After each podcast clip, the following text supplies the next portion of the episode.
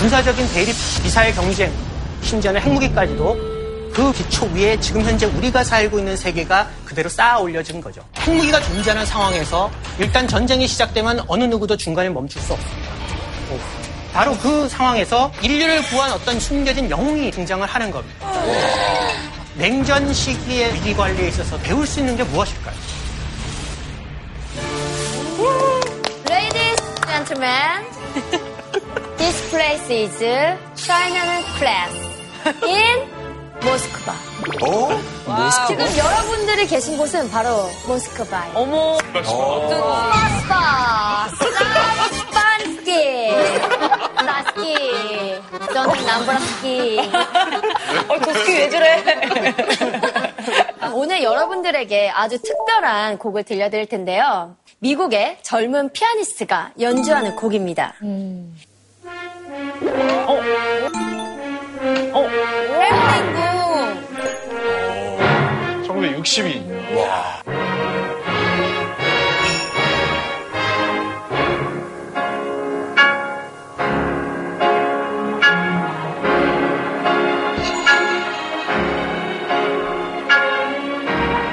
아, 저렇게 몰입하는 거 너무 멋있는 것 같아요, 피아니스트. 이 연주로 모스크바 콩쿨에서 우승을 하고 국가의 영웅으로 떠올랐는데요. 대체 그 이유가 뭘까요? 잘생겨서? 어, 흔히 안 보여.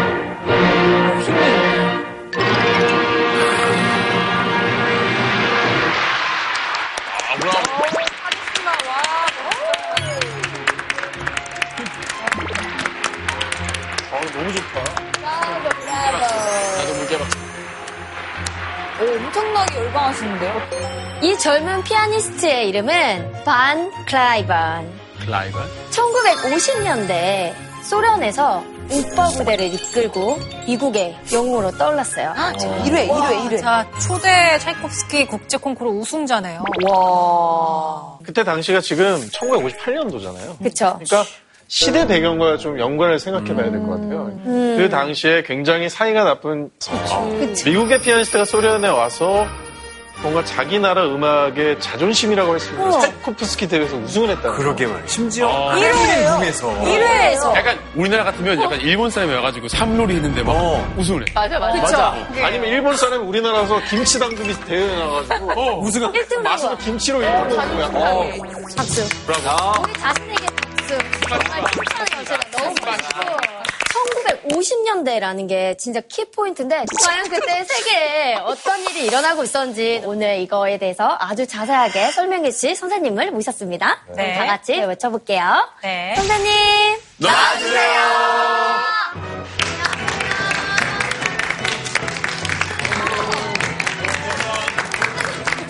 느낌으로. 뮤지션 같아요. 네, 안녕하십니까. 저는 피아니스트는 아니고요. 저는 서강대학교에서 국제관계하고 주로 이제 안보 문제를 가르치고 있는 이근수입니다.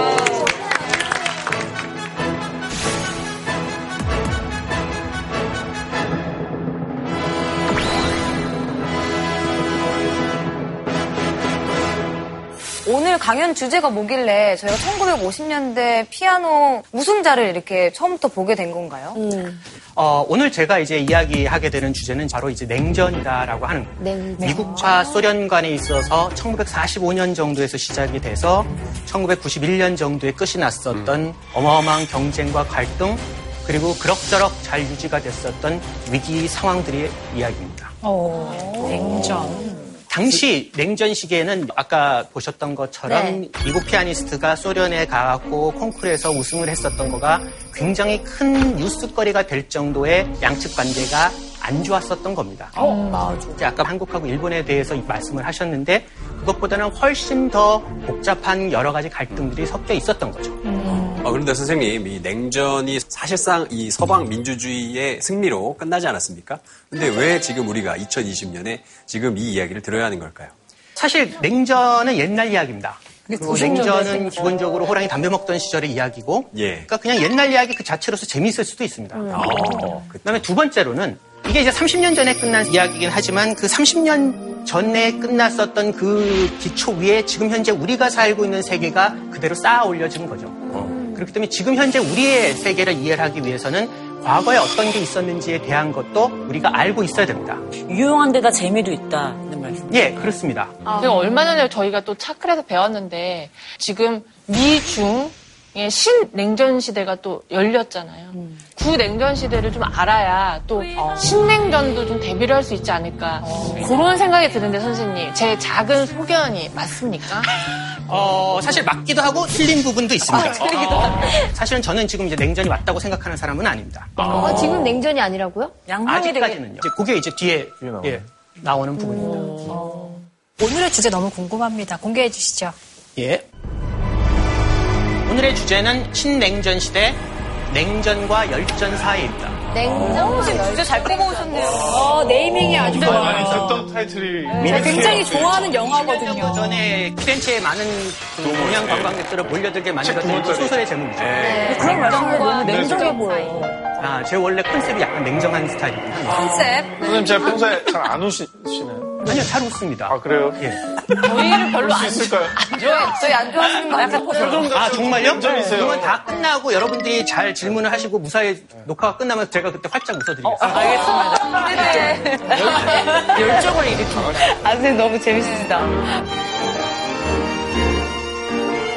오늘도 차이나는 클래스 본방사수 이벤트가 준비되어 있다고 하는데요. 오늘의 선물은 뭔가요? 자, 오늘의 선물은요, 앞서 공개해드린 역사적 주인공의 연주 앨범이 준비되어 있다고 하고. 진짜? 네, 시대 감성에 맞게 LP판으로 되어 있다고 해요. 선물 대박인 것 같아요. 저희가 플레이어까지 같이 보내드리니까요. 걱정 마시고 즐기시면 되겠습니다. 플레이어까지? 그럼요. 전축도 저기요? 저 애기들이 알잖아요. 어떤 게 가는지 궁금하시다면 돌리는 거요? 이벤트에 참여 많이 부탁드립니다. 네. 군사적인 대립, 미사일 경쟁, 심지어는 핵무기까지도 그 기초 위에 지금 현재 우리가 살고 있는 세계가 그대로 쌓아 올려진 거죠. 핵무기가 존재하는 상황에서 일단 전쟁이 시작되면 어느 누구도 중간에 멈출 수 없습니다. 바로 그 상황에서 인류를 구한 어떤 숨겨진 영웅이 등장을 하는 겁니다. 냉전 시기의 위기 관리에 있어서 배울 수 있는 게 무엇일까요? 우리가 여기 이제 나오는 것처럼 냉전 하면은 어떤 이미지가 떠오르시나요? 스파이 영화들. 스파이 영화들. 철의 장막. 철의 장막. 어, 맞지. 핵무장. 핵무장. 우주전쟁. 은, 예. 아까 전 아까도 나오 는 거지만 철의 장막. 그건 아닌가 봐. 아니, 선생님, 그거 예. 로켓 누가 달에 먼저 가냐. 어, 그거 그렇지. 대결했잖아요. 달나라. 맞아요. 맞아. 보통 거기다가 이제 전쟁이라는 표현보다는 경쟁이라는 표현을 쓰긴 하는데요. 아, 정확한 거 좋아하는 스타일. 저랑 비슷하시는 자, 문제는 바로 지금 여러분들이 이야기했던 어떤 갈등, 경쟁, 핵전쟁 등등에 대한 이미지가 우리가 냉전에 대해서 많이 가지고 있는데 실제로 보면은 냉전이다라고 하는 것은 은근히 안정성과 그럭저럭 관리가 됐었던 부분도 굉장히 큽니다. 그런 걸 그렇게 오래 했나? 그렇습니다. 그게 어떤 면에서는 냉전이 가지고 있었던 가장 큰 혜택 중에 하나였죠. 자, 20세기 역사를 전체를 놓고 보면요. 1945년 이전 세계에는 보통 강대국이 한 6, 7개 정도까지 있었다라고 이야기합니다. 그런데 1945년 이후가 되면은 강대국이 딱 두 개로 줄어듭니다. 뭡니까? 미국하고 소련인데요. 구소련. 그렇게 강대국의 숫자가 줄어들면서 나타났던 현상 중에 하나는 두 번에 걸쳐 갖고 대규모 전쟁이 있었습니다. 아. 1914년에서 시작돼서 1919년까지 갔었던 제1차 세계대전.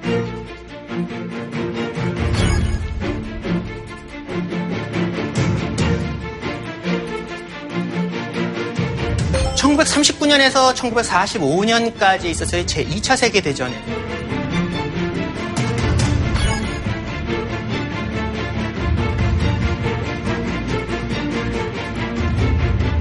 두 전쟁 다 합하면은 한 1억 정도가 죽은 겁니다. 엄청나다. 근데 1945년 이후의 세계에서는 바로 그러한 대규모 전쟁은 없었습니다. 좀 교훈을 얻은 건가요? 이제 우리 그만하자 뭐 이렇게 된 건가요? 그런 정말 거 정확한 거 아닐까요? 이렇게 제가 다닌 이제 뭐 경상도의 남자 학교 같은 경우에는 학기 초에 많은 싸움들이 일어나요. 맞지. 어느 정도 정리될 때까지 그 싸움이 계속되거든요. 그래서 여름방학 전쯤에 이게 정리되면서 그게 이제 3년 동안 안정기를 찾는 약간 그런 구도지 않았을까라는 생각이 음, 뭐 그렇지는 않고요. 그냥 가만히 있으래. 땡, 나 가만 있잖아. 1945년 이후에 있어서 작은 형태에 있어서의 갈등은 많이 있었습니다. 그럭저럭 거기서 싸우고 거기서 끝났죠. 그것이 굉장히 큰 차이라는 겁니다. 이 냉전이다라고 하는 것에 대해서 이야기를 했을 때 경쟁과 갈등이다라고 하는 측면도 있지만 동시에 다극 체제가 두 개의 강대국으로서 좁혀져 가지고 나타났었던 양극 체제의 안정성이다라고 하는 것도 굉장히 중요한 특징입니다. 근데 굉장히 스트레스풀한 안정. 스트레스풀한 안정이죠. 그리고 그런 것을 서로 간에 상대방에게 스트레스를 주기 위해서는 양측이 사이즈가 권투로 얘기를 하면 체급이 비슷해야 될 겁니다. 맞아요. 자, 그럼 여기서 제가 한 가지 질문을 던져보죠. 네. 과연 그건 두 개의 국가의 체급이 어느 정도가 됐을까요? 미국과 그리고 소련의 체급이. 헤비급. 헤비급이긴 하죠. 근데 제가 던졌던 질문은 너무 컸어요, 감독님. 헤비급. 양측의 저희 질문을 되게 디테일하게 주셔야지 좀 아, 사이즈. 그건 이제 제가 약간 사이즈요? 실수를 한 거고 이 국가가 가지고 있는 그 전체적인 힘, 국력이다라고 하는 거가 양측이 서로 비슷했을까요? 아니면 굉장히 큰 격차가 있었을까요? 선생님, 언제나 좀 재밌는 드라마에는 반전이 항상 있기 마련이거든요. 지금은 미국이 있고 소련은 없어졌잖아요. 하지만 그때 당시에는 소련이 더 세고 미국은 조금 약했다. 아니 근데 사실 싸운다는 건 투톱이니까요. 원, 원탑을 그 가리기 위해서 싸우는 거잖아요. 둘다 좀 비슷하지 않았을까요? 근데 기준이 너무 많을 것 같아요. 그러니까 인구도 될 수도 있고 아니면 무기도 있을 수 있고 이게 어떤 기준에 따라 뭐가 많을지는 일반적으로 봤을 때 이 국가가 가지고 있는 군사력과 플러스 경제 규모 또는 네. 기술 수준 정도를 이야기하죠. 네. 그런 걸 보여주는 어떤 면에서는 굉장히 흥미로운 이제 사진이 하나가 있습니다. 한번 어, 보시겠습니까? 뭐예요? 저 되게 유명한 거잖아. 자, 이 사진은 1945년 5월에 깃발을. 지금 베를린 공방전이 끝나서 히틀러가 막 자살한 직후입니다. 오른쪽 벽에 이제 보이는 거는 이제 독일 국회의사당이고 최종적으로 베를린을 점령했다 그러면서 소련군 두 명이 여기다 깃발을 올렸습니다. 이 사진이 원래 오리지널 사진인데 이 사진을 소련이 약간 변조를 합니다. 어떻게 해요? 어떻게 해요? 즉, 이 사진에서 보면은 소련이 어떤 거를 숨기고 싶어 했고 어떤 걸 드러내고 싶어 했죠. 그게 무엇일까요? 뭐가 바뀌었어요, 서로 지금? 다른 그림을 한번 찾아보십시오. 이 그림. 이게 연기가 진해요. 연기가 진해요. 예, 그렇습니다. 연기를 새로 그려놨습니다. 더 폐허같이 그런. 막 치열한 전투에서 우리가 승리했다라고 하는 느낌을 주기 위해서 연기를 그려넣긴 했습니다. 아. 있어요? 어? 하나가 더 있습니다. 끼가 찢어졌어요. 약간 더 숨겨졌어요. 아닌가? 뒤쪽이 더 두꺼워 보여요. 네, 뭐 그렇게 난 너무 찾고 싶다. 보실 수도 있죠. 힌트 없나요, 선생님? 힌트. 힌트? 힌트. 힌트는 사람의 손목을 한번 봐보시겠습니까? 손목이요? 손모가지가 날라갔어요? 어, 시계가 없어요. 어, 시계가 없어요. 네, 그렇습니다. 어, 여기 시계 없네? 여기 시계 있고 시계 없어요. 어, 어떻게 저걸 봤어? 제가 이런 거 되게 좋아해요. 아, 맞아. 언니 잘해, 잘해. 원래 오리지널 자 원래 오리지널 사진을 보면 네. 왼쪽에 시계를 차고 있고 오른쪽에도 시계를 하나를 더 차고 있습니다. 두 개를 차고 있어요? 약탈했군요. 네. 근데 오른쪽 손목에 차고 있는 시계를 지워버렸죠. 알았다. 왜요? 알았다. 어? 왜? 독일 건 거야, 시계가. 맞습니다. 어떻게 꼈겠어? 왜냐하면 당시에 소련이 가지고 있었던 기술이라든지 경제력이 저런 형태의 손목 시계를 대량으로 생산하지를 못했었고 약탈을 해서 그거를 집에 갖고 갈 정도로 귀중품이었었다는 상황입니다. 아, 그 약탈에서 양쪽에 다 끼고 있- 간 양쪽에 거예요? 근데 그럼 그 당시에 소련은 조금 약했다. 그렇죠. 거꾸로 얘기를 하면 미국이 가지고 있었던 힘이라고 하는 거가 소련의 입장에서 봐서는 사실상 거의 넘사벽에 가까웠었다라고. 그동안 사실 뭐 핵무기도 처음에 생산한 게 이제 미국이고. 1945년 입장에서 미국의 힘을 보여주는 이제 두 가지 정도의 기술이 있죠. 그 B-29 저 폭격기와 이제 말씀하셨던 것처럼 히로시마하고 나가사키를 완전히 파괴해버릴 수 있었던 정도의 핵무기를 만드는 겁니다. 근데 양측의 경제 규모, GDP를 놓고 보면 엄청나다. 소련의 GDP가 이제 3,430억 달러 정도가 됐다면 네. 미국의 GDP는 거의 그거의 한 3배에서 4배 정도까지 가까웠던 거죠. 근데 그러면은 뭔가 힘의 차이가 압도적으로 나는데 어떻게 그 냉전이 팽팽하게 이루어질 수 있죠? 그러니까 체급이 그게. 체급이 다르잖아요. 이렇게 넘사벽이 이제 강대국인 미국과 그리고 상대적으로 봐서 굉장히 체급 낙후돼. 체급이 낮, 낮고 그다음에 전체적인 기술 수준도 떨어지지만 자기가 가지고 있는 거의 모든 자원을 전부 다 싹싹 긁어 모아가지고 거의 무한정으로 투입을 했었던 두 개의 국가 간에 있어서의 갈등과 경쟁이라는 거예요. 그게 냉전이었습니다. 근데 선생님, 아까 2차 세계대전 때를 생각해보면 독일과 맞서서 두 나라가 이제 전술을 펼쳤잖아요, 양쪽에서. 그때는 한- 동맹군이었는데, 한 팀이었잖아. 어, 동맹군이었는데 왜 이렇게 갈등이 생긴 건지. 말씀하셨던 것처럼 2차 세계대전 때 미국과 소련은 동맹국이었습니다. 그리고 나치 독일에 대항을 해갖고 서로 잘 싸웠고 1945년, 뭐 1946년 정도까지만 하더라도 그럭저럭 상황이 잘 풀릴 거라고 많은 사람들이 생각을 했습니다. 하지만 그와 같은 희망사항이다라고 하는 것은 1946년 초부터 조금씩 조금씩 엉클어지기 시작을 하죠. 양측에 있어서 약간씩의 공격성과 그리고 상대방에 대해서 약간씩 착각을 하고 오해하고 있는 부분들이 드러납니다. 그 오해 현장의 첫 번째 스냅샷입니다.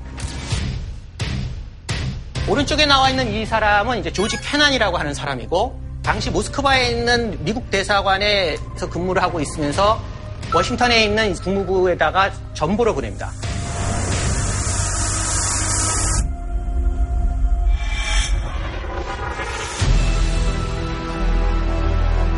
소련이라는 국가가 가지고 있는 팽창 성향은 사라지지 않을 거다라고 이야기합니다. 저게 오해였나요? 끝없는 전쟁과 팽창을 멈추지 않을 거다라고 하는 부분은 사실은 굉장히 question mark가 붙을 수밖에 없습니다. 관심법이었지만 틀린 관심법. 문제는 이렇게 틀린 관심법이다라고 하는 거를 소련 측도 비슷한 생각을 했었다는 겁니다. 자, 이번에는 워싱턴에 주재를 하고 있는 소련 대사관에 있었던 노비코프가 모스크바에다가 보낸 전문입니다. 미국이라고 하는 국가는 어떤 국가다? 자본주의 국가다. 미국은 그렇기 때문에 바로 소련을 굉장히 적대시하고 또다시 전쟁을 통해 가지고 소련을 멸망을 시키고 세계 전체를 적대시할 수밖에 없다. 저게 표면적으로 드러났던 최초의 단초들인 거예요?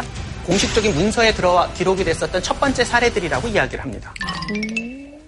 자, 그리고 그와 같은 거가 그냥 인식에서 머무는 것이 아니라 각각의 정부가 추진하게 되는 어떤 정책으로까지 확대가 됩니다. 첫 번째로 드러났던 거가 바로 1947년 정도에 나타나는 트루만 도크린이라고 하는 겁니다.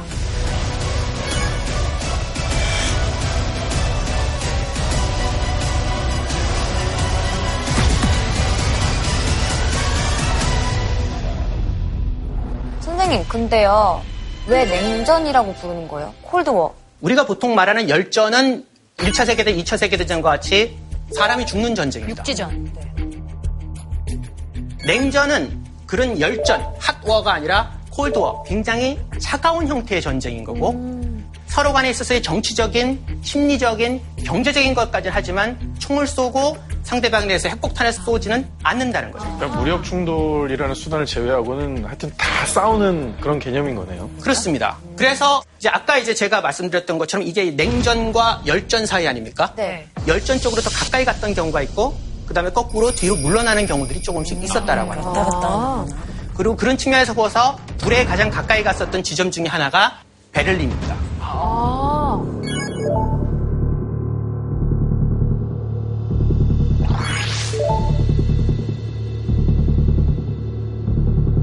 동독 또는 소련 섹터 한복판에 떠 있는 서방 측의 섬이 돼버린 겁니다. 그리고 바로 이와 같은 상징성 때문에 소련 입장에서는 이것이 굉장히 껄끄러웠고 1940년대 말 정도가 되면 서베를린을 사실상 봉쇄하기 시작을 합니다. 모든 교통로를 고속도로도 막고 철도도 막고 배도 못 들어가게 만들고 베를린에 들어가는 모든 물자하고 전력 공급을 전부 다 차단해 버린 거죠. 소련 측에서 생각을 했었던 것은 이런 식으로 하면 서방 측이 이 도시를 포기할 거다라고 믿었던 겁니다.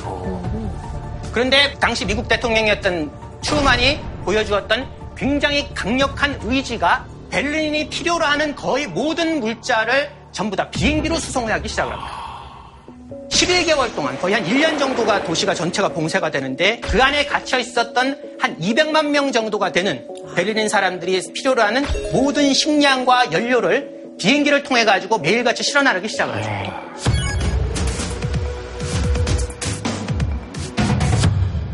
서베를린 그 주민들은 미국에 대해서 좀 더 우호적이 됐겠어요. 소련은 민심을 많이 잃었을 것 같고.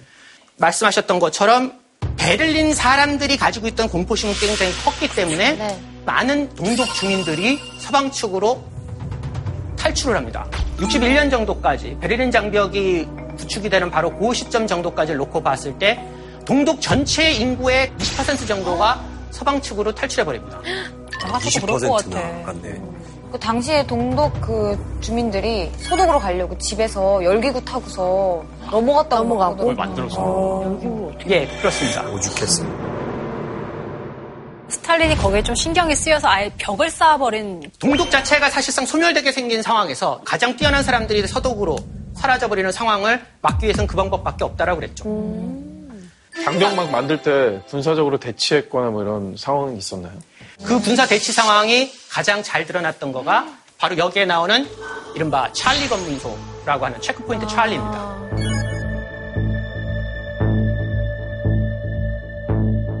1961년도 10월 27일에 오후 한 5시 정도에 시작이 돼서 그 다음날 28일 날 한 11시 정도가 되면은 양측이 다 지쳐갖고 웬만하면 그냥 다 끝내고 조금씩 뒤로 물러나는 거죠. 그렇습니다. 무섭다. 너무 무서워. 바로 그냥 겨누고 있는 거잖아. 사진이 막 흑백이니까 더 무서워. 되게 쌀벌해 보인다. 흡사 약간 판문점에서 남북이 약간 음, 대치하고 그렇게 있는 듯한 그런 모습이랑 좀 비슷한 것 같기도 해요. 원래 베를린 자체가 가지고 있었던 어떤 중요성보다도 이것이 한번 봉쇄가 됐고 장벽이 생기고 그 다음에 탱크들끼리 서로 대치하고 그러면서 훨씬 더 중요한 형태가 돼버리는 겁니다. 베를린은 절대로 양보하지 못한다라고 하는 거가 나타나는 약간 거죠. 점점 자존심 뜨거운- 싸움, 약간 점점 자존심 뜨거운, 싸움 돼. 뜨거운 감자가 된 거네요. 그렇습니다. 이것이 잘 드러났던 1963년도 존 F 케네디 미국 대통령이 서베를린을 직접 방문해 갖고 연설을 하게 됩니다. Freedom is indivisible. And when one man is enslaved, all are not free. All free men, wherever they may live, are citizens of Berlin. And therefore, as a free man, I take pride in the words, Ich bin ein Berliner. Ich bin ein Berliner.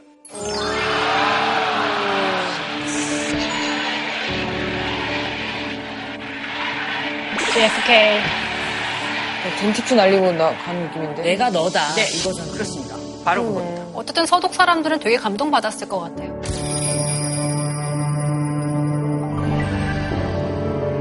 자, 베를린은 어떤 면에서 보면 딱그 지역에 국한이 돼 있었고 군사적인 충돌까지도 이어지진 않았습니다. 그런데 냉전의 성격이 정치적인 대립이 아니라 군사적인 어떤 충돌까지로 전 세계적으로 확대가 되게 됐던 사건이 있었죠. 그게 바로 우리의 동족상전의 비극인 6.25 한국전쟁입니다. 냉전이 어떤 면에서 보면 열전으로 바로 움직이게 됐다는 거죠. 아니 자기네 열전을 지네 나라에서 해야지 왜 한반도에서 맞아요. 맞아. 아니, 방금 화를 참았어. 아니, 그러니까 이게 냉전이면? 자기들끼리 싸울 것이지 왜 이게 왜? 다른 나라에서 뭐 만만한 나라에서 왜 그러는 거야 정말.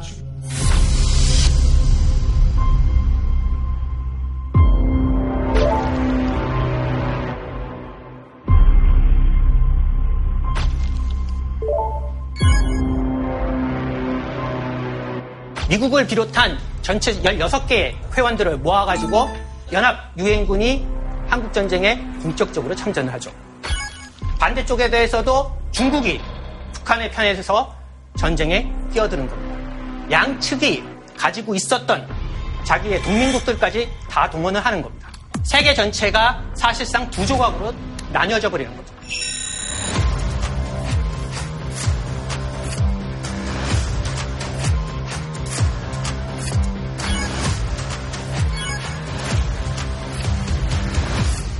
냉전 경쟁이다라고 하는 거가 점차적으로 군사화되기 시작을 했다는 거죠. 자, 한국전쟁이 일어나기 직전인 1950년 4월 달에 미국은 소련하고에 있어서의 관계에서 어떻게 해야 되느냐 굉장히 그 중요한 이제 대통령 보고를 시작을 합니다. 보통 NSC 68이라고 우리가 줄여갖고 이 얘기하는 보고 문서인데요. 근데 세 가지 정도의 이야기를 합니다. 첫 번째, 미국이 소련하고 있어서의 경쟁에서 패배하는 경우는 인류 문명 전체가 종말을 구하는 거라고 맞습니다. 네. 반 너무 좀관 해석 아니에요? 이제 자유민주주의 자체가 기본적으로 파괴가 된다고 생각을 했던 거죠. 그 다음에 항구적인 군사적 준비 태세를 우리가 유지를 해야 된다. 필요한 경우에 있어서는 전체 GDP의 한 20% 정도까지 써야 된다고 이야기합니다. 저 때가 이제 천조국의 시작인가요? 보통 그렇게 얘기할 수도 있을 겁니다. 지금 현재 시점에서 봤을 때 미국이 전체 GDP에서 한 3.3%를 군사비에다가 씁니다. 한국 같은 경우는 지금 한 2.9%를 쓰고 있고요. 중국이 한 1.9% 쓴다고 이야기합니다. 그렇기 때문에 트루만 대통령 같은 경우는 NSC 68에 대해서 반대를 했었지만 아 이거는 아니다. 이게 언제냐면 1950년 4월입니다. 김일성이 전쟁을 시작을 하면서 이 모든 것이 다 뒤집어지. 나중에 가서는 어쩔 수 없다 그러면서 거기다가 서명을 하고 그것이 집행이 되기 시작을 하죠. 어머나. 그때 소련은 GDP의 몇 퍼센트 정도까지 투여를 하고 있었나요? 정확한 우리가 데이터는 알 수가 없지만 GDP의 거의 한 40% 정도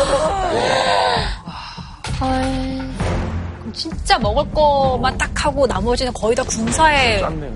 그 모든 자원들을 다 동원을 해갖고 그 당시로서는 최고의 첨단 무기들을 곳곳에서 만들기 시작을 하는 거죠. 미사일과 전쟁. 인공위성과 그리고 핵폭탄입니다.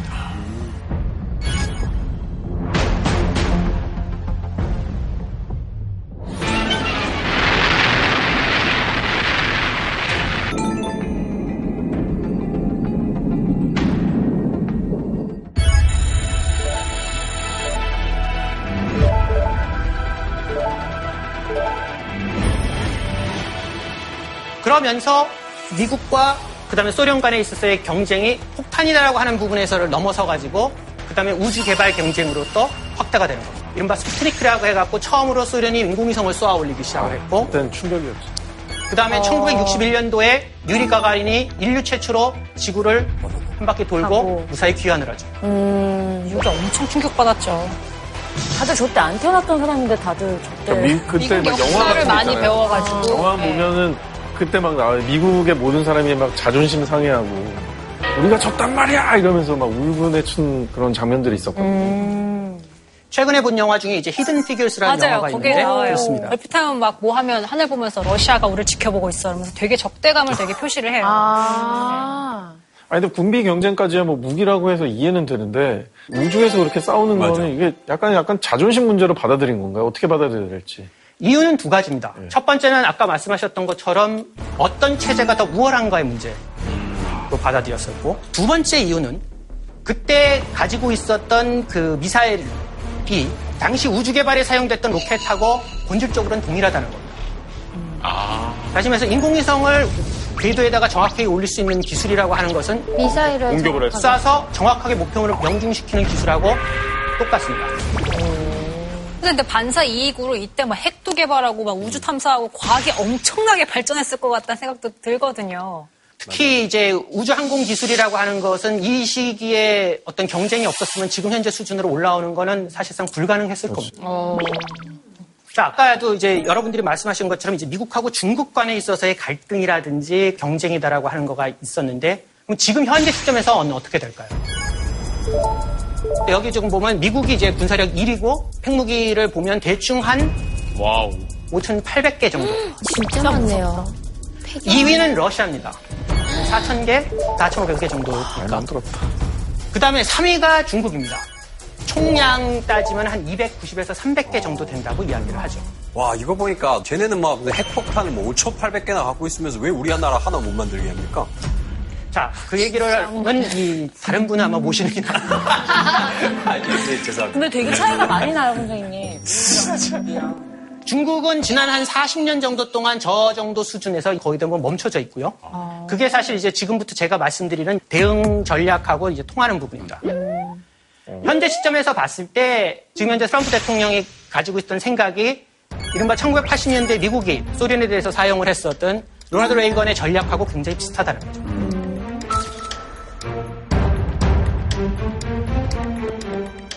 중국하고에 있어서의 군비 경쟁을 의도적으로 촉발을 해서 중국 경제가 상대적으로 좀 더 작고 여러 가지로 많은 문제를 가지고 있으니까 이른바 중국을 파산시켜버리겠다. 문제는 중국도 이걸 알고 있기 때문에 과거의 소련의 전철을 밟고 싶지 않고 그래서 지난 한 20년, 뭐, 한 40년 정도 동안 그냥 거기서 머물러 가지고 더 이상 사용할 수 없으면 버리고 대신 새 걸로 그냥 갈아 끼우는 형태만 되는 거예요. 규모를 늘리지 않고 그냥 계속 유지만 하는.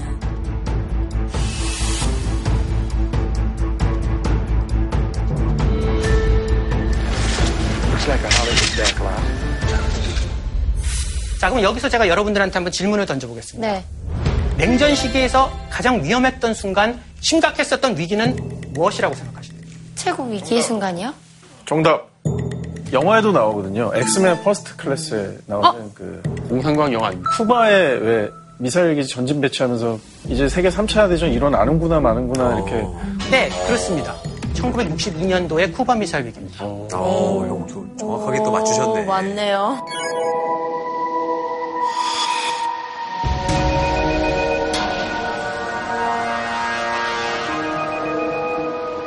기본적으로 핵전쟁이 바로 눈앞에까지 갔었던 그러게. 정말 일촉즉발이 뭔지를 확실하게 보여줬었던 위기입니다. 당시 위기의 상황에서 지도자들은 미국의 경우에 있어서는 케네디 대통령, 그 다음에 이제 소련 공산당 서기장은 바로 니키타 크루초프였습니다. 양측에 이제 나이 차이도 꽤 많이 나고 캐릭터들과 여러 가지 갈등 요인들이 여기에 바로 숨어 있었던 거죠. 버튼만 누르면 이제 전쟁 시작이 직전까지 갔었다고 들었거든요. 예, 그렇습니다. 그러면 그 버튼의 한쪽 편에 있었던 사람에 대해서부터 얘기를 한번 해보죠. 바로 야누스의 얼굴을 가졌다라고 이야기하는 크루쇼프 서기장입니다. 이 사람이 가지고 있었던 입장은 기본적으로 소련 체제를 그럭저럭 개방을 하면서 동시에 소련이 가지고 있었던 대외적인 영향력을 감소시키지도 않고 가능하다면 더 팽창시키려고 노력을 했던 겁니다. 어, 아까 그 물개박수 치던 분. 네, 그렇습니다. 그 바로 물개박수의 주인공입니다.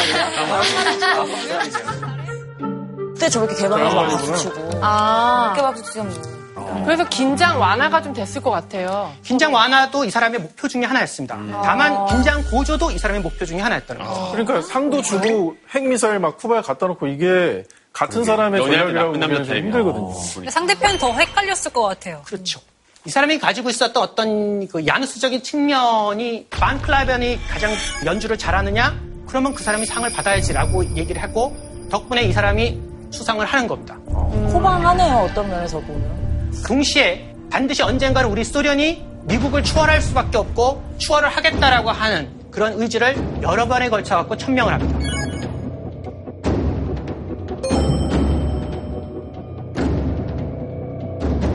미국 지도자들하고 직접 설전을 벌이기도 한다는 거죠. 아, 정말 무서운 사람이다. 백분 토론 같은 걸 하신 건가요? возможности Америки, она, сколько она существует э, лет уже? 300? 300 лет? Ну, 150 лет 어, 역사 независимости. 공격. Вот мы тогда скажем, что Америка 150 лет значит, существует, вот ее уровень. Мы 42 года, еще не совершилось. Еще нам 7 лет, и мы будем на таком же уровне, как Америка. А в следующий пойдем дальше, вперед. 세다. Но мы, когда вас обгоним на разъезде, мы вам приветствие такое.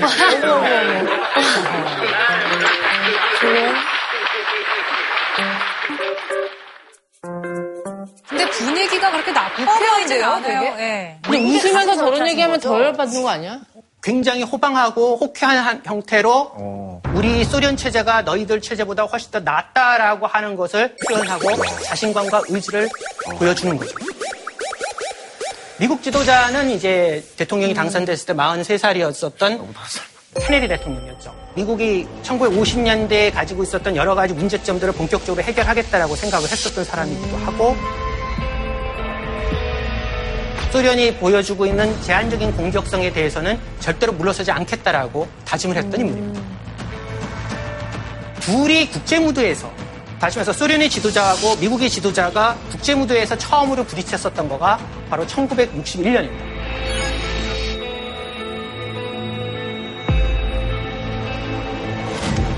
그 회담 직전에 문제가 떠오릅니다.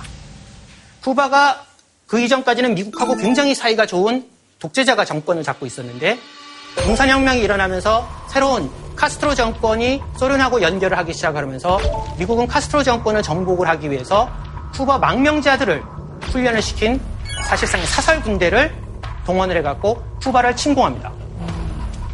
근데 그 침공 작전 자체가 형편없이 끝나면서 미국 입장에서 봐서는 굉장히 크게 책 잡힐 일이 벌어졌다는 거죠. 아, 증거가. 사설로 있었군요, 했으니까. 사설이. 그렇습니다. 동시에 체크포인트 찰리에서는 미국하고 소련 간의 갈등이다라고 하는 거가 굉장히 높은 수준으로 올라가 있었고 그래서 비엔나 정상회담은 거의 모든 정상회담 중에서 가장 최악으로 끝났다라고 이야기합니다. 도령의 프루스초프는 케네디를 완전히 아들뻘이라고 생각을 했고 설교를 하고 가르치려고 들고 케네디는 얕잡은 보임을 느꼈다고 생각을 하면서 프루쇼프가 내가 경험도 없고 배짱도 없다고 봤는지 나를 정말 시큰 두들겨 팼다고. 어떤 할아버지 이렇게 얘기하다 보면은 도저히 말을 끊을 수 없게끔 자기 말만 계속하는 할아버지들 있다. 그러면 진짜 아 저기 그게 아니고 이렇게 못 들어가게 하는 할아버지들 약간 그런 스타일일 수 있어. 그런 스타일인 것 같다. 어 말할 때 진짜 도저히 못 껴들고 그냥 계속 들을 수밖에 없게끔 상황을 만드는 분이셔서 근데 저 사진 자체도 지금 케네디가 되게 열받아 있고 저 호로쇼프에 약간 깐죽 즐기고 있는 것 같은데 지금. 사실 대화하고 싶은 마음이 있었다면 정상회담에서 저렇게 안 했을 거 아니에요. 한번 붙어보자라는 마음이 어느 정도는 있지 않았을까라는 생각이 들긴 하거든요. 그래서 소련 입장에서도 굉장히 위험하지만 성공만 한다면은 크게 이득을 볼 수 있는 것에 대해서 베팅을 합니다. 바로 쿠바 미사일 위기입니다. 아.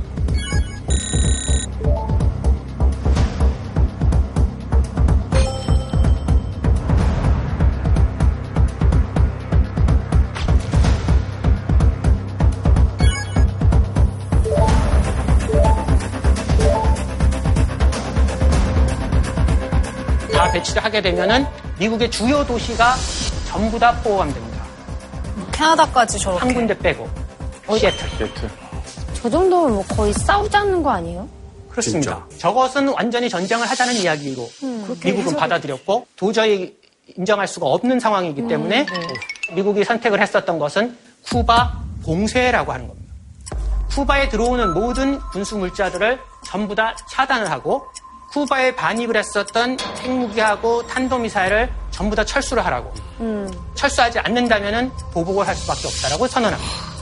To halt this offensive buildup, a strict quarantine on all offensive military equipment under shipment to Cuba is being initiated. All ships of any kind bound for Cuba, from whatever nation or port, where they're found to contain cargoes of offensive weapons, be turned back. This quarantine will be extended, if needed, to other types of cargo and carriers.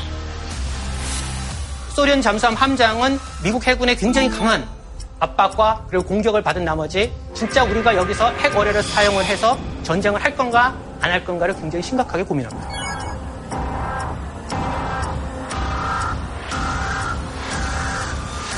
피말린. 와 진짜 위험한 상황까지 갔네요. 만약에 선생님 그때 전쟁이 났으면 우리 지금 이 자리에 다 없죠. 만약 그때 상황에서 전쟁이 벌어졌으면 어떻게 됐을 것이냐 라고 얘기했을 때 로버트 맥나라마 국방장관이 의회에서 다음과 같이 이야기했습니다. 아마 한 시간 안에 미국에서 한 1억 정도가 죽었을 거고 소련에서도 우리의 보복 공격 때문에 한 1억 정도가 죽었을 거고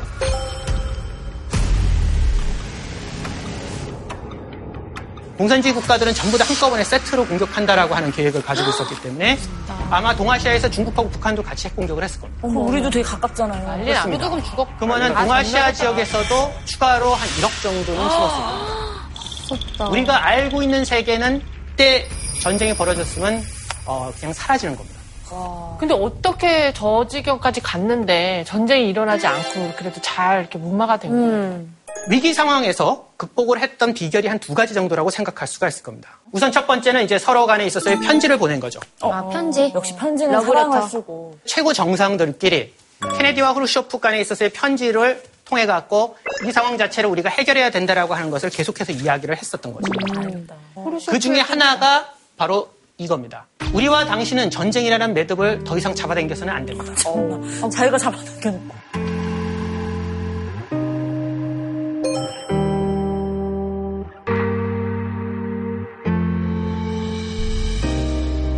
서로가 잘못하면 모두가 다 죽는다라는 공포심이 존재했던 겁니다. 답장을 보내줬나요, 미국에서?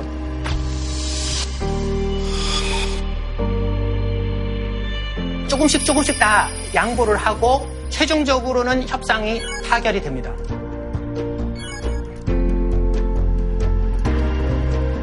인류 역사상 어떤 면에서 보면 가장 위험했던 순간이 덕분에 극복을 한 거예요.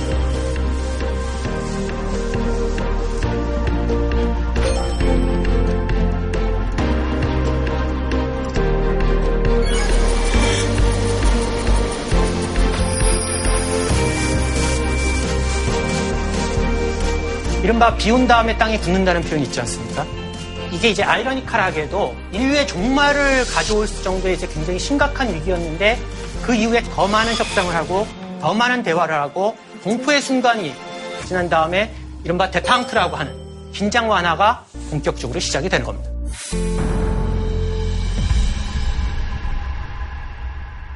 미국하고 소련 최고 대통령과 서기장들끼리 한 라인을 통해 갖고 이야기를 하고 무슨 이유에서든지 간에 무슨 그 우발적으로 충돌이 벌어지면 서로 물어보고 오해를 불식시키고 상황을 통제하도록 노력을 하는 겁니다. 그리고 동시에 굉장히 중요했었던 개념이 바로 상호 확증 파괴다라고 하는 겁니다. 그거를 MAD라고 하죠. 뜻이 있죠. 미치, 미치다. 그렇죠. 미국하고 소련이 서로 굉장히 많은 핵폭탄을 가지고 있는 거가 세계를 파멸을 시킬 거라고 생각을 하지만 세계를 파멸로 끌고 갈 거라는 바로 그 공포심이 의외로 세계의 안정과 평화를 유지를 했었다라고 하는 거죠. 그러니까 말하자면은 나만 죽을 수는 없다 싶어서 이제 서로 핵버튼에다가 손을 대고 이런 상황이 결국에는 이제 평화까지 갔다는 게 굉장히 좀 아이러니하네요. 음. 그렇습니다. 근데 문제는 이게 어느 시점에 가면은 모두가 파멸을 좀 황당한 얘기지만 몇 번 하느냐의 문제가 돼버린 겁니다. 아.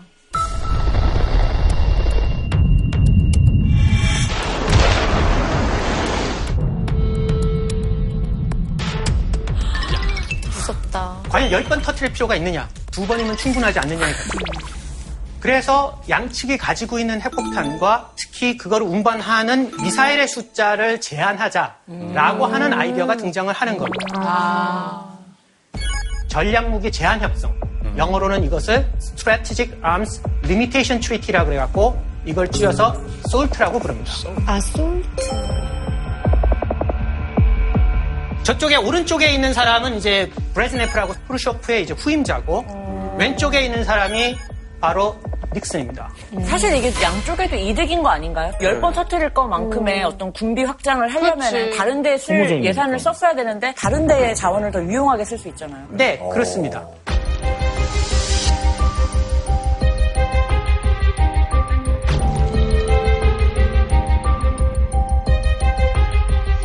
한도 미사일의 수량의 제한인 거지 핵폭탄의 숫자는 아닙니다. 어제 발사하는 그 과정이 중요하니까요. 그렇습니다. 그래서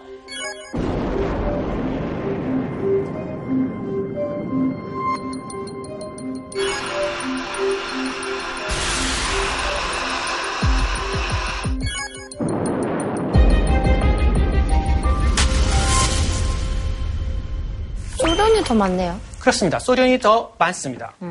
그런데 자세히 보면 여기서 빠진 게 있죠. 뭐죠? 한두 숫자는 한두 제한이 숫자가 있고 그 다음에. 뭐, 뭐가 빠졌죠? 비행기가 빠져 있죠. 아 비행기. 폭격기가. 오, F-35. 아. 그렇네. 그렇습니다. 그래서 솔트1의 성공의 비결은 기본적으로는 타협입니다. 어, 우리는 더 미사일을 많이 갖겠다. 니네가 미사일을 더 많이 가지면 당연히 우리는 뭘 더 많이 갖겠다? 폭격기.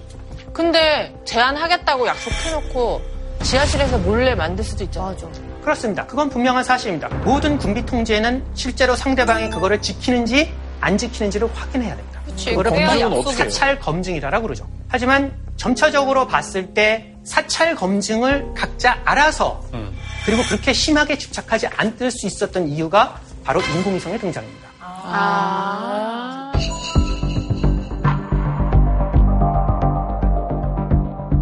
여기 지금 보시면 어, 좀 무서운 단어긴 한데 요새 코로나 위성에서 찍은 사진입니다. 어, 위성 이름이 코로나예요? 네, 그렇습니다. 어, 이름을 그렇게 지었대. 미국이 1900 60년대 아닌가요? 이 잇몸 다 보이게 웃- 웃으시는 거 처음 봤네. 성공했다, 어, 언니 취향 저격하셨네. 성공했다. 성공했다. 코로나 위성이 사실은 1960년에 미국이 이제 처음으로 쏘아 올렸었던 정찰 위성이었고 소련이 가지고 있는 굉장히 많은 것을 찾아냅니다. 이거는 찍은 거예요? 1966년에 소련이 가지고 있었던 장거리 폭격기 기지를 찍은 사진입니다.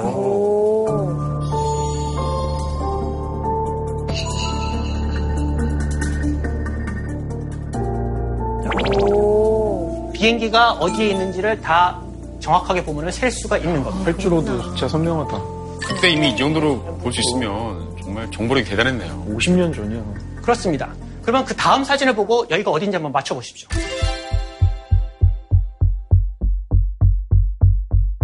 저 어? 여기 상강이다. 아니야, 이거 아니야? 약간 그 방사형 도로가 있는. 용산구. 어, 여기 용산구 아니야, 한강. 진짜? 저기 큰. 어, 봐, 내 말이 맞잖아. 한강이야. 강줄기가 한강이고. 에이, 저기 어딘데? 저 가운데 서울역 아니야? 이거 워싱턴 아니에요? 네, 정확합니다. 역시 미국 어, 식량. 여기 미국인이었어. 앞에 어, 강. 있는 게 약간 그 머니먼트 벨그 있는 거랑 비슷해요. 아니, 앞에 강 있으면 한강이지. 그럼 강이 또 누가 봐도 한강 같은, 아직도 한강 같은데? 아까 맞고 저기 저 노들성. 어, 여기. 그럼 저 반포대교. 이거는 제니트라고 하는 소련 위성이 소련의 위성이 찍은 소련의 거예요? 위성이 워싱턴을 촬영한 거죠. 어. 아. 근데 막 찍어도 돼요?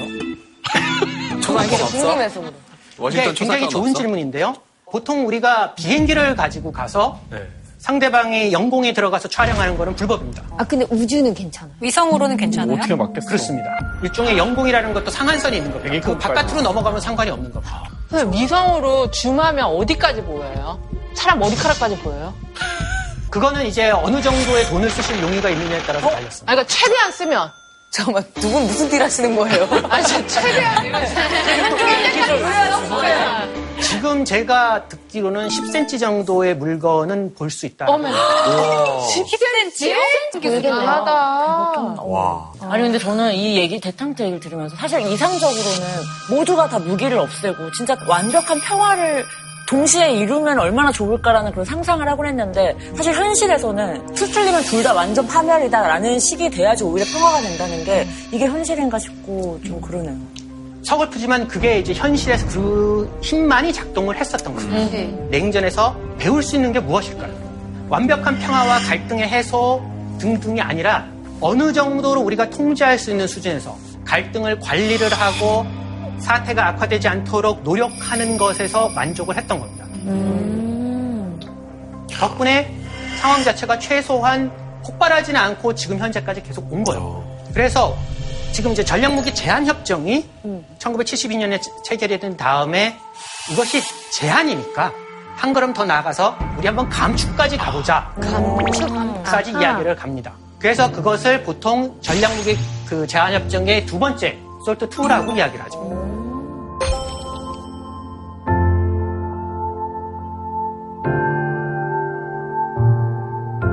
이제 점점 더, 더, 더 평화에 더 가까워지는 건가요? 평화는 아주 장기적인 목표고 일단은 안정이 더 큰 목표였을 겁니다. 협상은 굉장히 어려웠죠, 정말. 열심히 노력을 해서 한 7년 정도가 지난 다음에 1979년도에 최종적으로 미국하고 소련이 서명을 합니다.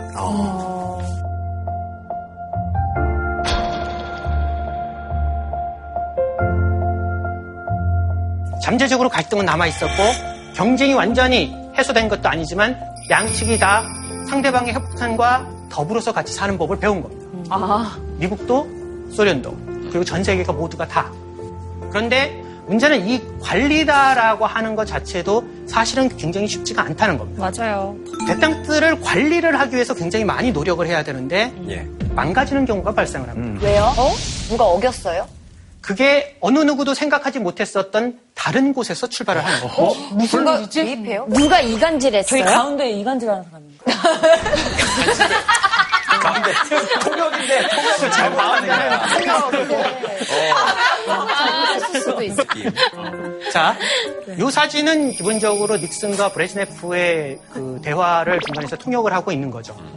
브레즈네프 자신은 기본적으로 저 때만 하더라도 굉장히 건강도 괜찮았고 그리고 무엇보다도 요 시기 정도에 소련은 사실 괜찮았습니다. 여러 가지 면에서. 군비 통제를 하면서 많은 자원을 쓰지 않아도 되고 기본적으로 산유국이기 때문에 석유 가격이 올라가면은 그때부터는 굉장히 많은 이득을 볼 수밖에 없습니다. 초심을 잃었나요, 그래서? 어, 소련은 투표를 하지 않으니까 브레즈네프가 장기 집권을 하면서 그 사람의 건강이 전체적으로 악화가 되기 시작을 했고? 최종적인 판단을 내리는 부분에 있어서 오락가락하기 시작을 했습니다. 그래서 어느 누구도 생각하지 못했었던 아프가니스탄에서 사고가 벌어집니다. 어, 어, 무슨 사고예요?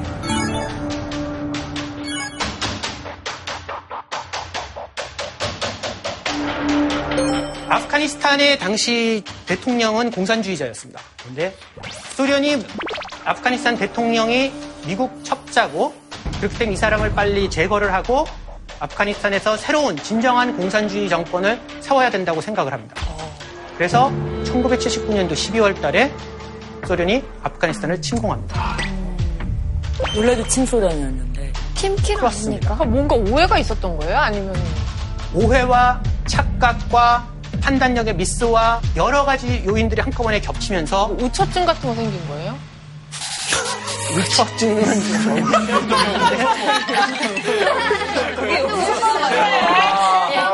여러 번 보는데. 그래서 정말 어렵게 어렵게 만들어졌었던 1979년도 전략무기 제한협정 2차 협정이 사실상 미국이 의회의 비준 동의를 붙이는 것을 포기하고 솔트2는 그거 과정에서 그냥 사라져버립니다. 아이고. 어렵게 했는데. 동시에 미국은 1980년에 예정돼 있었던 모스크바 하계 올림픽에 더 이상 참가하지 않는다라고 선언합니다. 그래서 그랬구나. 소련이 먼저 잘못했네. 그러면 반대쪽으로 소련 및 공산주의 진영에서도 1984년도 올림픽이 네, 올림픽. 어쩌다 보니까 로스앤젤레스에서 열리게 돼 있었는데 참가하지 않겠다고 또 비토를 해버리죠. 1988년도에 서울에서 열렸던 올림픽이 12년 만에 처음으로 양측 진영이 한꺼번에 모인 올림픽이었던 거예요. 메달 경쟁이 그렇습니다. 맞아. 피튀겼어. 소련이랑 특히 농구 같은 거는 1988년도 서울올림픽에서 1등, 2등, 3등, 4등 금메달을 땄던 국가의 숫자로 보면은 어떤 국가였을까요? 미국 혹시 소련 기억하세요? 미국 소련 동독. 독일 중국. 아니야 그때는 소독 동독이었어. 우리나라가 한국, 한국이요. 하위하지 않았나? 우리가 그렇습니다. 4위였어요. 대한민국 메달 4위. 12개. 소련, 동독, 미국, 한국 이렇게 있었습니다. 와, 한국 대박이다. 그 와중에 했다. 4위를 했어요. 금메달을 따는 거에 대해서 이것을 체제 경쟁이라고 생각하고 굉장히 많은 노력을 기울였던 거죠. 자, 그래서 데탕트가 데탕트의 어떤 완화 기조가 1980년 정도로 들어오면서부터 다시 한번 굉장히 빠르게 격화되기 시작을 합니다.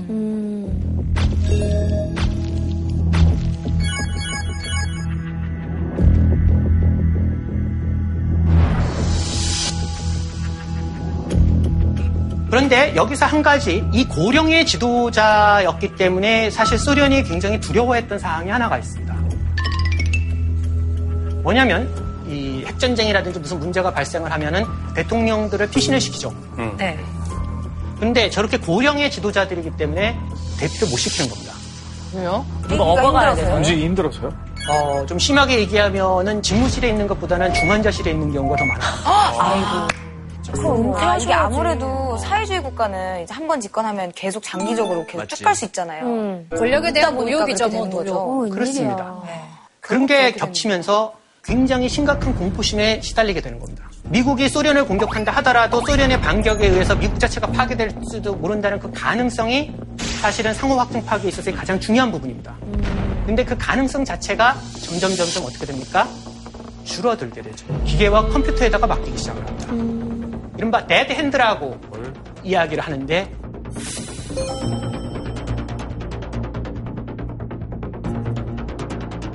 무서운데요. 인공지능이네. 아이고. 그럼 저 믿을 수 있어요? 뭔가 날라오는 거 감지하면 자동으로 쏘게 돼 있, 이렇게 설계가 돼 있었다 그러더라고요. 그게 1983년도에 가면서 상황 자체가 굉장히 이상하게 전개가 됩니다.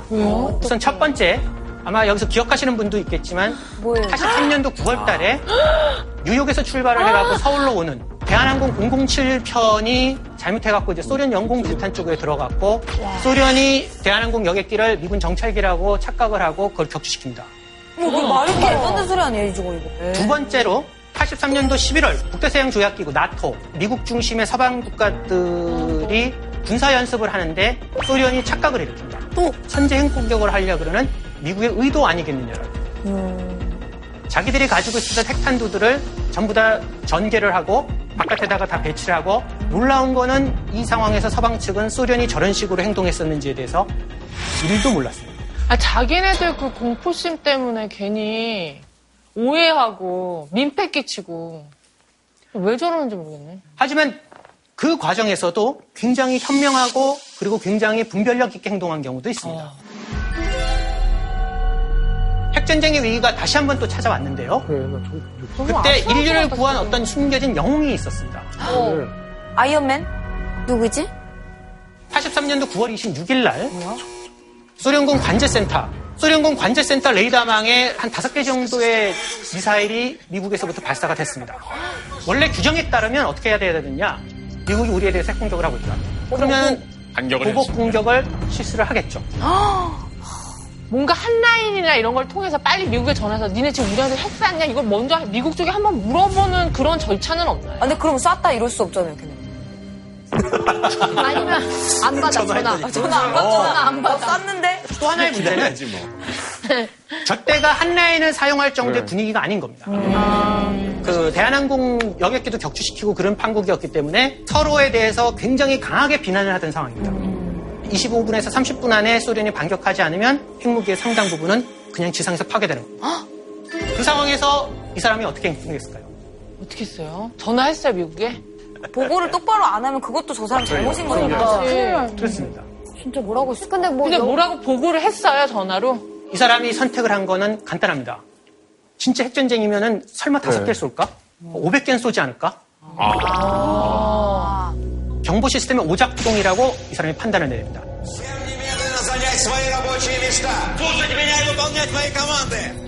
와, 소름. 그치. 그 이상 그렇게 한 번에 쏘지 무슨 에피타이저도 아니고 저거를 다섯 개의 정체는 뭐였어요? 기본적으로 레이더가 뭔가가 오류가 발생했고 지상에서 반사돼서 햇볕이 굉장히 강하게 나오는 것을 그 로켓의 엔진의 열이라고 잘못 판단한 겁니다. 공포의 패닉에 사고나지 않고 진짜 판단 잘하셨다.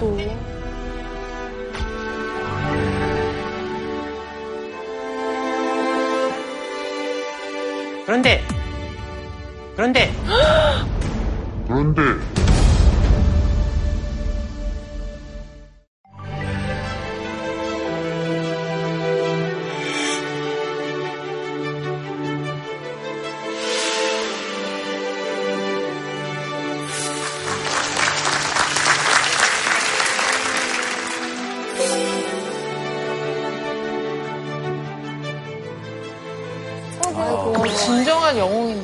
진짜 마음이 아프다.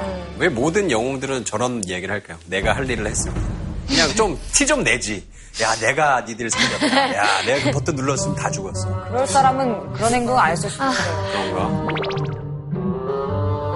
자 1983년 정도에 그렇게 심각한 위기를 겪고 소련도 아 우리가 이대로 가다간 큰일 나겠구나 하는 생각을 하는 겁니다. 그래서 전혀 새로운 세대의 인물이 공산당 서기장에 뽑히는 거죠.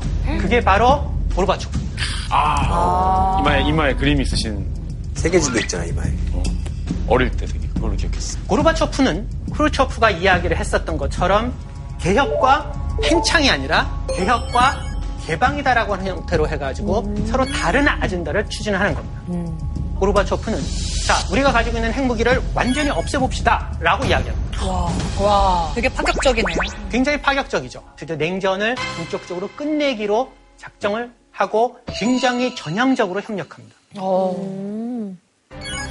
그때 당시 표현으로 INF라고 얘기하는 가장 위협적이었었던 이 중거리 탄도 미사일을 완전히 없애기로 한 겁니다.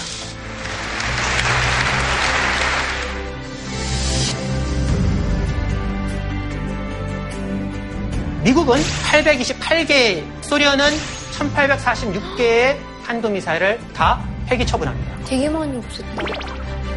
소련 안에서는 뭐 고르바초프의 저런 행동에 대해서 반대하는 정치인들은 없었어요? 굉장히 반대하는 사람이 있었습니다. 고르바초프가 다른 사람들한테 설득했을 때는 그 논리는 이겁니다. 우리가 강대국으로서 지위를 포기하고 미국하고 더 이상 경쟁하지 않는다는 게 아니라 좀 쉬자는 거죠. 소련 경제가 지금 너무 힘드니까 특히나 1980년대 중반부터 시작해서 석유 가격이 자꾸 자꾸 더 내려가니까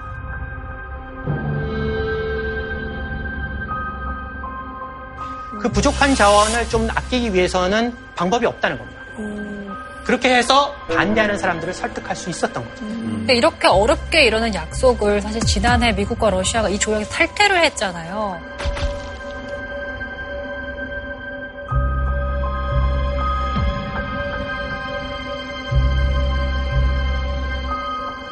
트럼프 행정부 같은 경우는 이 모든 문제는 결국은 중국의 문제고 에? 중국이 진짜? 굉장히 많은 숫자의 사장거리 500에서 5,500km의 탄도미사를 가지고 있으니까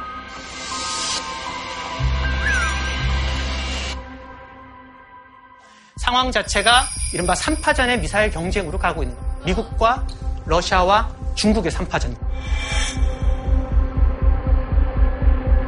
고르바초프는 위로부터의 개혁을 통해 가지고 소련 시스템 전체를 다시 한번 활성화를 시키고 싶었을 겁니다. 음. 그런데 그 모든 것에 있어서의 통제력이 바로 1989년도에 마구잡이로 무너지기 시작을 합니다. 어, 무너졌어. 그 시초가 바로 베를린 장벽의 붕괴입니다. 그래서 수업 때 배웠습니다. 네, 네 실수로 그랬다고.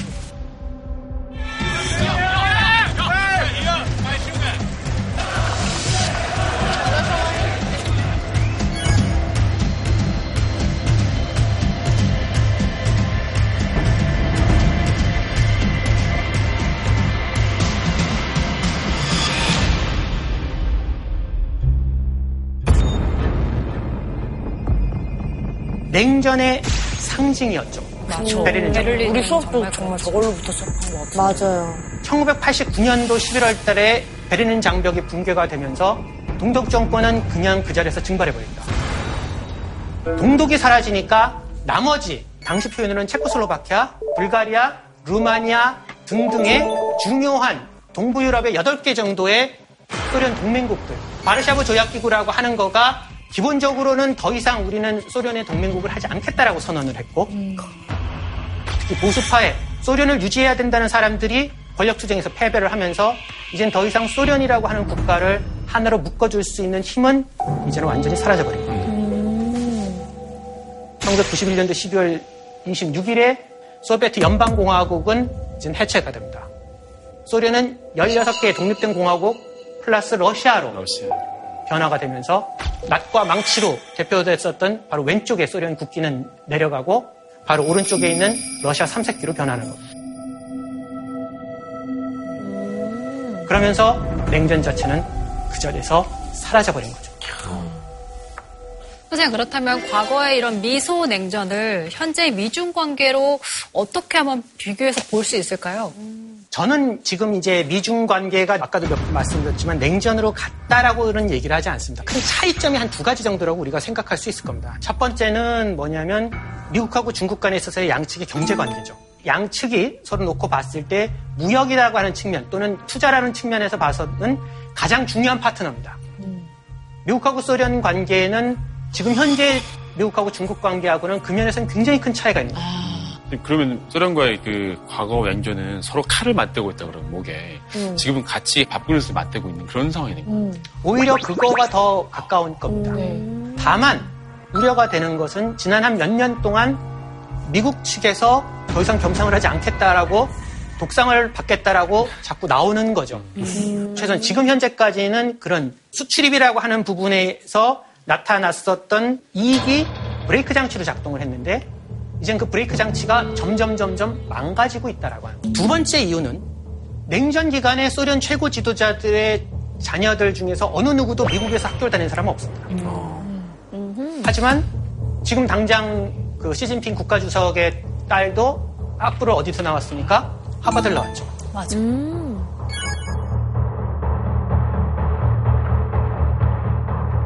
중요한 핵심 인물의 자녀들 중에서 외국 유학을 특히 미국 유학을 했었던 사람들이 굉장히 많은 겁니다. 터놓고 대나, 전화 한번 해볼 수 있는 동문이 좀 있다는 게. 음. 그럼 오해의 가능성도 조금 낮긴 하겠어요. 걔가 그런 애가 아니야. 그게 사실은 이런 개인적인 친분을 넘어서서 양쪽의 문화적인 어떤 접점이다라고 하는 것도 굉장히 많이 있습니다. 그렇게 큰 차이가 있으니까 미국과 중국 간에 있어서의 갈등이다라고 하는 거가 사실 진짜 냉전으로 갔는지에 대해서는 나중에 그렇게 될지는 모르지만 지금 현재 시점에서 그렇게 갔다라고 얘기할 수는 없다고 봅니다. 그래서 여기서 중요한 것은 지금 우리가 냉전으로 들어갔는가 안 들어갔느냐의 문제가 아니라 과연 옛날에 어떻게 이게 이렇게 됐었고 어떻게 그 상황을 관리를 했었고 그리고 어떻게 그 상황 자체를 극복을 했었느냐의 문제입니다. 결국은 이것은 사람의 문제입니다. 음. 성급하게 공포심에 휩쓸려 가지고 마구잡이로 결정을 해서는 안 됩니다. 독일을 통일을 했었던 오토폰 비스마르크가 남긴 이야기입니다. 예방전쟁을 시작하는 것은 나중에 죽는 것이 무서워가지고 지금 자살하는 거하고 똑같다. 세상은 아무리 갈등이 있다 하더라도 냉전과 열전 사이에서 움직인다는 사실을 알아야 됩니다.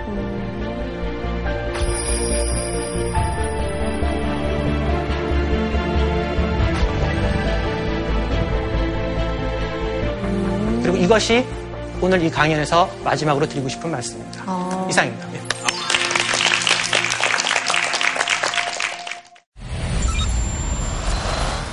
지방의 지하철은 모두 폐선을 결정했습니다. 월급의 60%를 세금으로 지출하게 될 처지인데요. 뭐야. 대한민국 종은 스스로 그냥 멸절의 길에 들어간 거예요. 바로 수도권의 인구 집중 현상 때문입니다. 집값은 계속 오르겠네요. 대학 가기는 좀 쉬워지겠네요. 저출산이 꼭 경쟁이 원인인 걸까요? 서울의 밀도가 높아지는데 경쟁이 너무 심화되면 출산율이 낮다는 얘기입니다. 밀집도를 낮춰야 될 것 같은데요. 서울대를 지방으로 보내야 된다는 얘기. 네, 저는 뭐 어, 사실은 선생님 왜 망설이시는 그럼 어떻게 해야 돼요? 해결 방법은 우와! 우와! 희망이 보여요. 저는 우리나라에 희망이 없다고 생각하지 않습니다.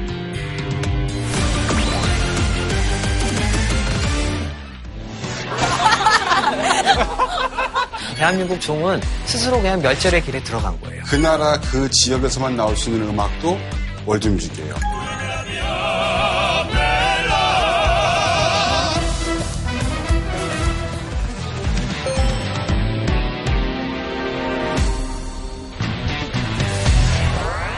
선생님 이제 좀 웃으셔도 괜찮은데요. 예, 그럼 활짝 웃어드릴까요? 네.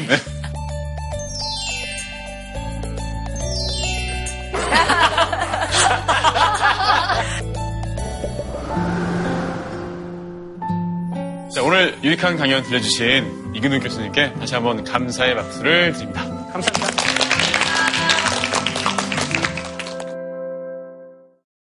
JTBC